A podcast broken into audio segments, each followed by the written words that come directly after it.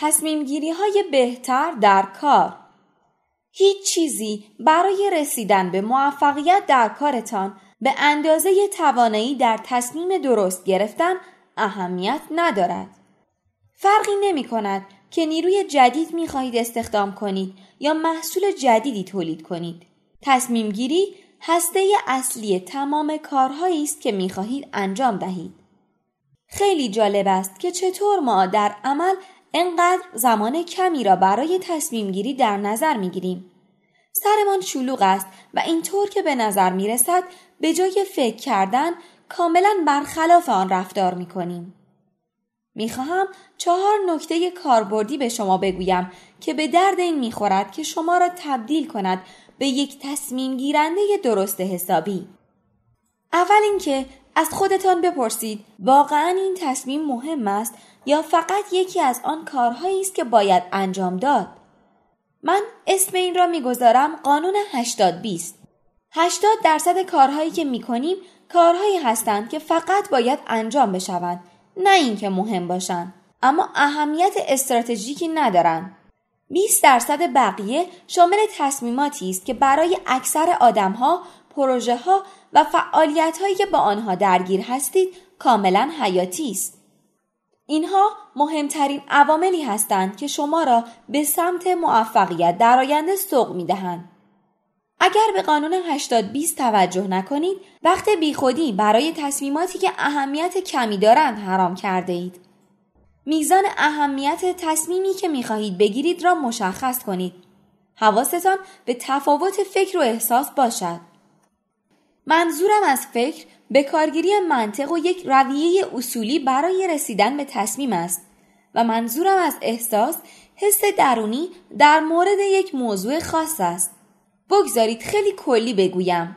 برای 80 درصد آدم ها تصمیم گیری با احساسشان خیلی راحت تر است و برای 20 درصد باقی مانده تصمیم گیری با فکرشان. اصولا اکثر ما بیشتر به تصمیم گیری با احساسمان تمایل داریم. علتش هم این است که سرمان بیش از حد شلوغ است. مشکل اینجاست که احساسمان در اکثر مواقع بر اساس تصمیماتی که قبلا گرفتیم خیلی قرض ورزانه به مسائل نگاه می کند. اشتباهی که ما می کنیم این است که به نظرمان می آید موقعیتی که الان در آن هستیم خیلی شبیه موقعیت هایی است که قبلا تجربه کردیم. همین باعث می شود که باور کنیم راه حل هایی که قبلا در گذشته از آنها استفاده کردیم الان هم جوابگوست. وقتی به این موضوع شک کردید مفروضاتتان را دوباره بررسی کنید. بعد مغزتان را به کار بیاندازید و به یک راه حل جدید و منحصر به فرد فکر کنید.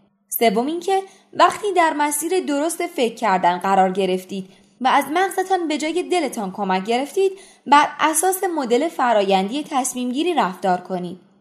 برایم عجیب است که چطور ما در اکثر مواقع از یک مدل فرایندی بخصوص یا یک متدولوژی برای تصمیمات مهم استفاده نمی کنیم.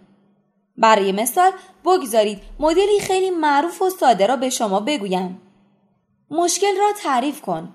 حالتهای مختلف را در نظر بگیر. گزینه های موجود را بررسی کن و تصمیم لازم را بگیر. شاید باورتان نشود اما تعداد خیلی زیادی مدل ساده وجود دارد که می توانید به راحتی از آنها استفاده کنید و به شما کمک می کند که هیچ فرضی از زیر دستتان در نرود و تصمیم خام نگیرین. پس برای خودتان یک مدل پیدا کنید. در نهایت اینکه به تنهایی تصمیم نگیرید. از کسی کمک بگیرید که تعمدن با شما مخالفت کند.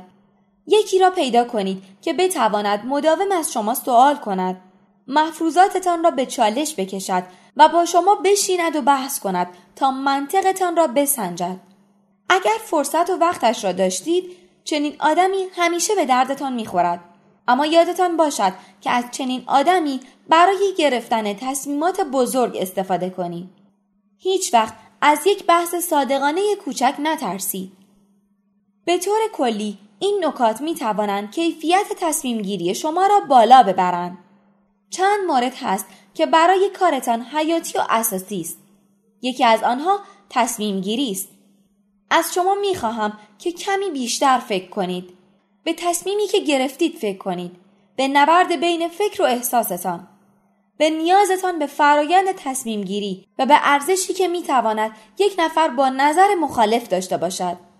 اگر حواستان به این چیزها باشد خیلی زود در مسیری قرار می‌گیرید که شما را به یک تصمیم کاربردی و منطقی هدایت می کند.